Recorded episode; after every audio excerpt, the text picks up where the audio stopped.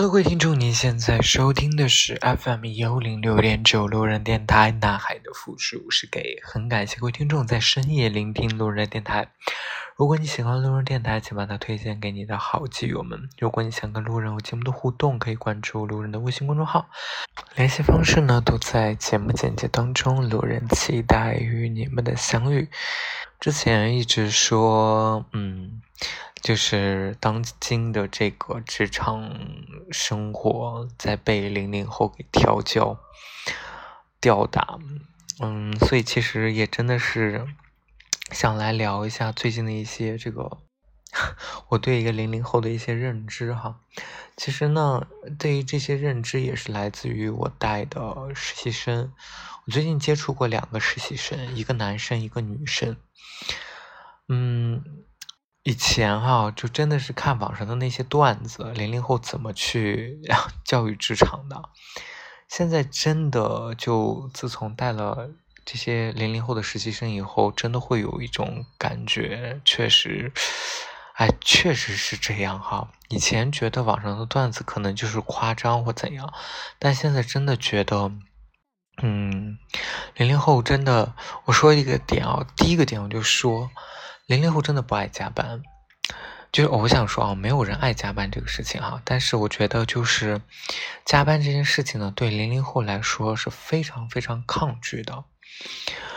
我总结哈，加班其实会分为几种情况。第一种情况就是那种无效的加班，其实对于无效的加班我也是反对的，也就是所谓的那种耗工时。其实你并没有什么事情，但是你就是在那要耗工时，要为了做面子。为了让领导看在眼里的这种，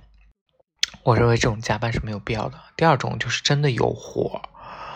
你需要去完成的这种。第三种就是你需要去，呃，比如说你在一个新的这个环境当中，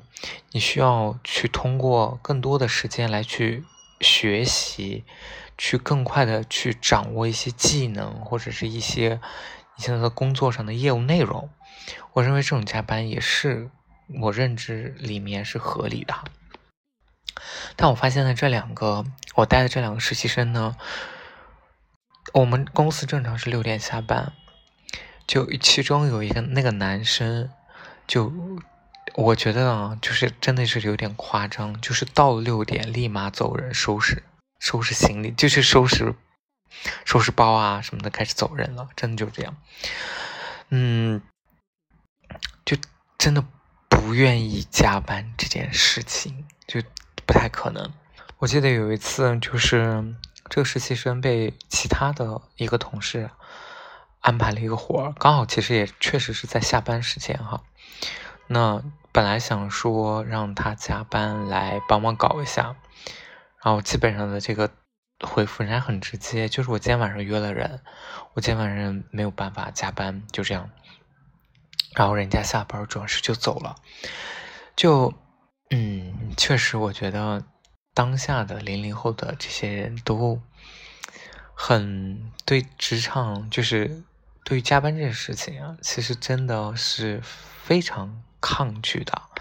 而且我再说一下，就是后来后面我就有了解到，就是这个实习生，就带这两个实习生，我都了解了一下家庭背景，其实都还不错。尤其是这个男生，这个男生他是本身家里就是成都的，他一直自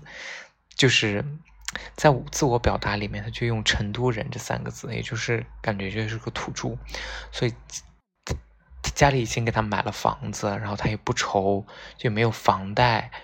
嗯。这他也觉得现在的这个，即使实习的这个状态，他现在的这个薪资也是 OK 的，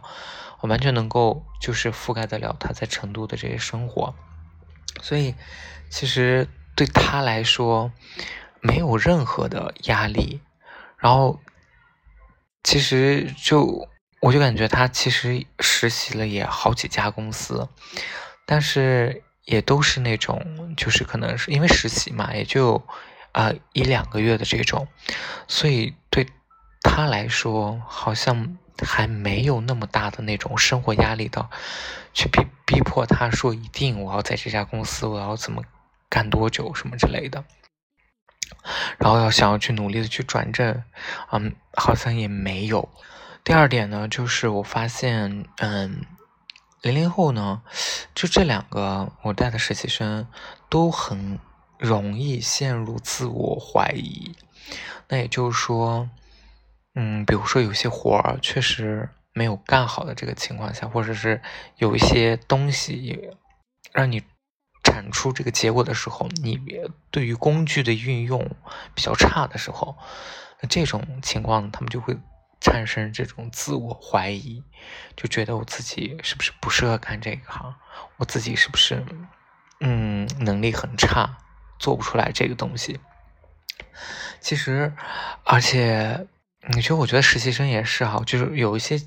有一些实习生的心理，我特别能理解。就像我刚才，就是我，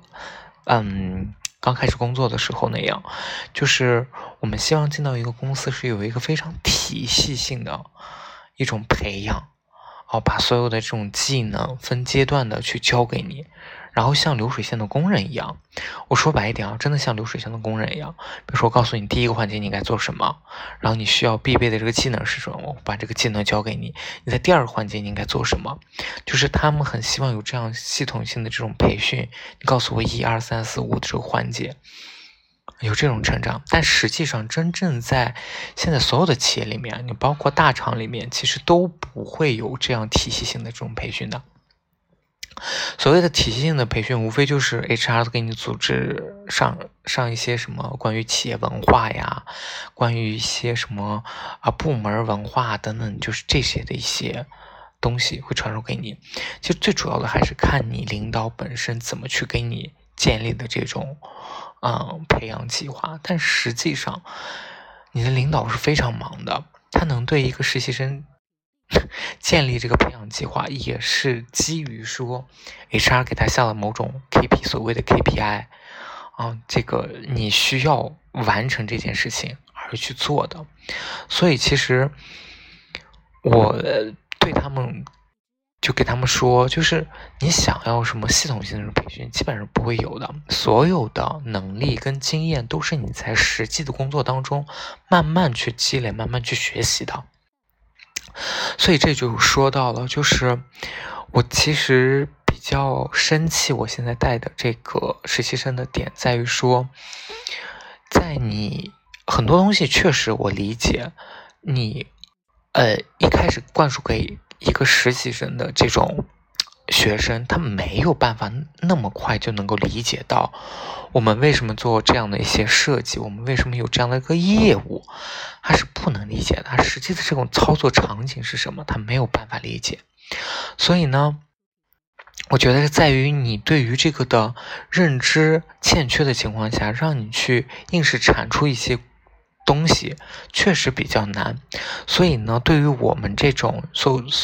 算是导师的，那也只能说，在你力所能及的这个事情当中，给你交代一点这个活去做。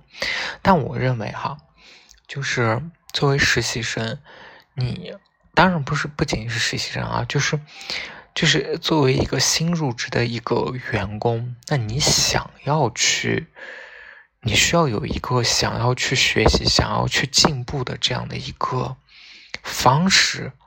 啊，有这样的一个态度，并且你就是有这样的付诸于行动。比如说哈，我上周就真的是跟我那个带的那个妹子实习生，就我其实有一点就是在批评的这种跟他聊天，就是我就说很多东西，其实你认为你自己我懂了，其实你没有懂。因为你在跟别人的沟通过程当中，别人只要抛几个问题，你压根就接不住，所以你压根其实就是没有理解到。在你没有理解，其实你还，其实你也是自己知道的。在你自己知道你都不理解的这种情况下，你应该去寻求更多的这种资源或者是帮助，多去问，然后多去就是解决这些困惑。我就发现这些实习生就是。基本上不不懂就不问，然后你告诉他画一个圆，他就把这个圆画出来就可以了，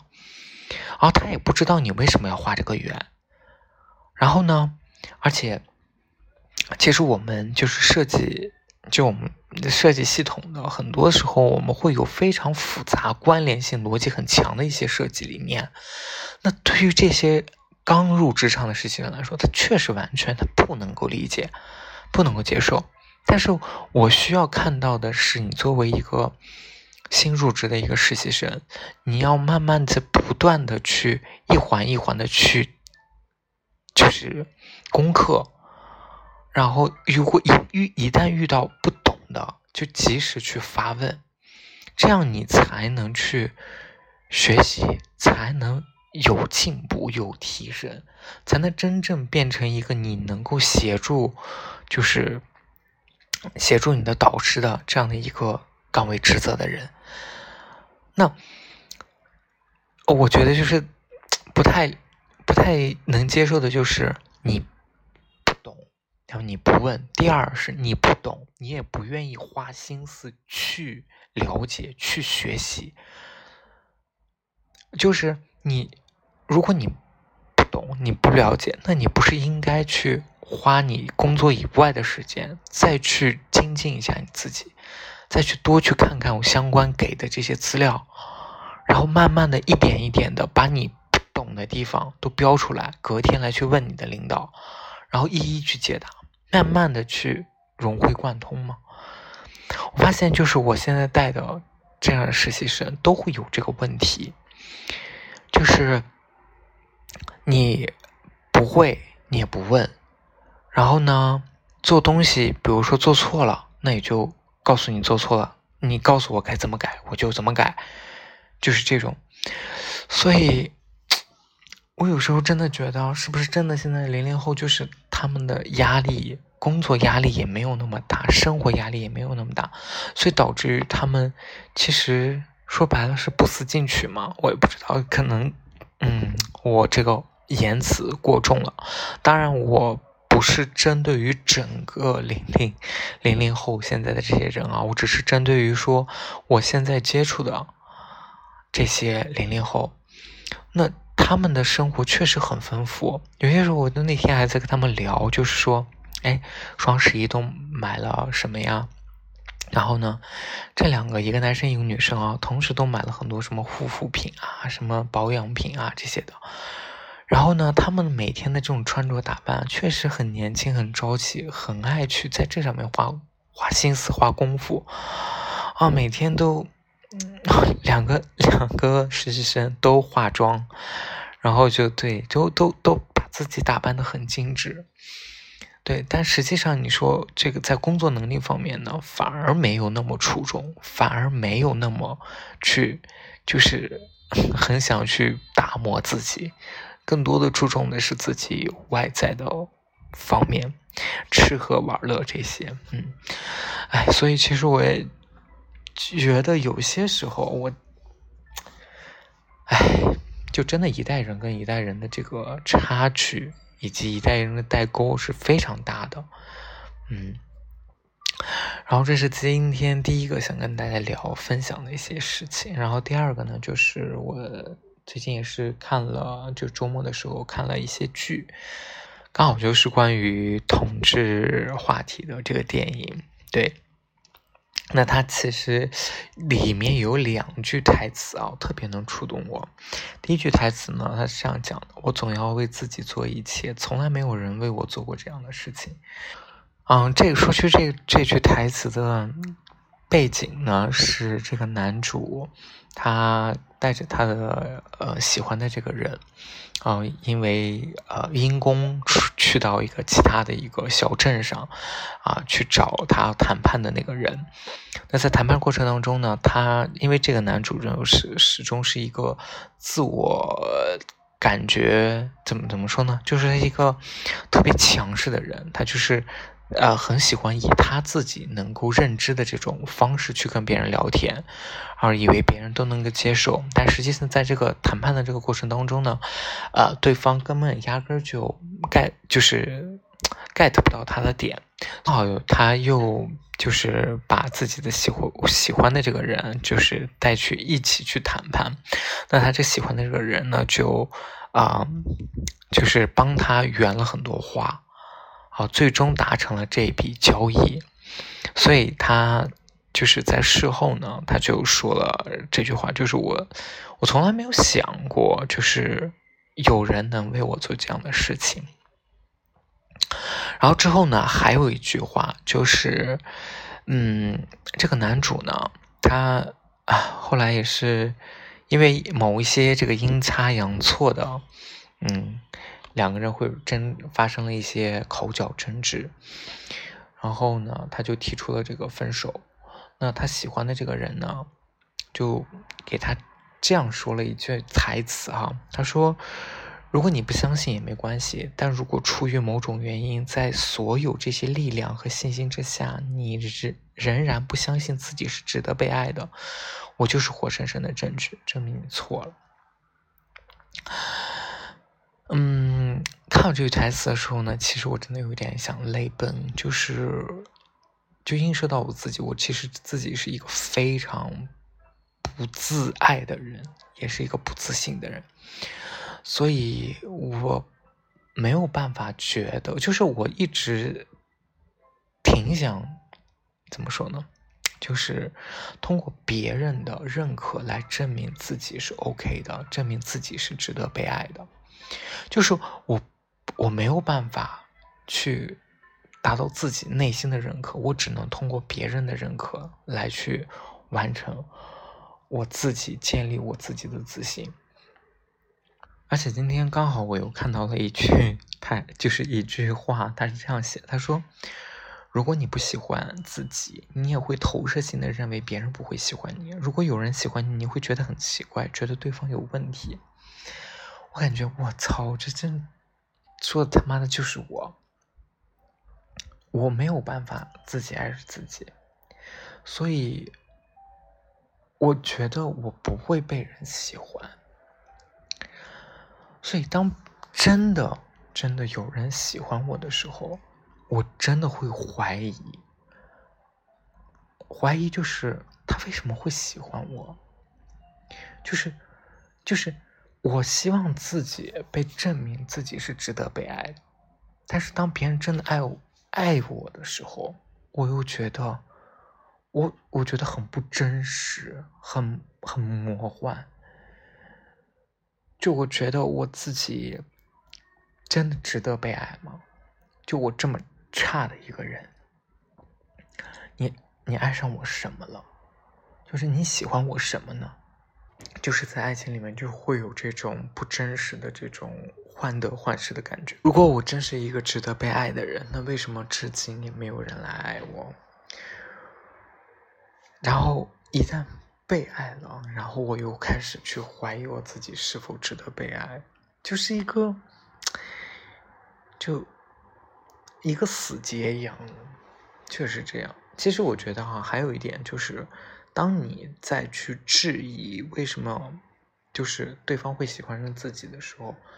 其实是因为可能有可能是因为对方比你优秀，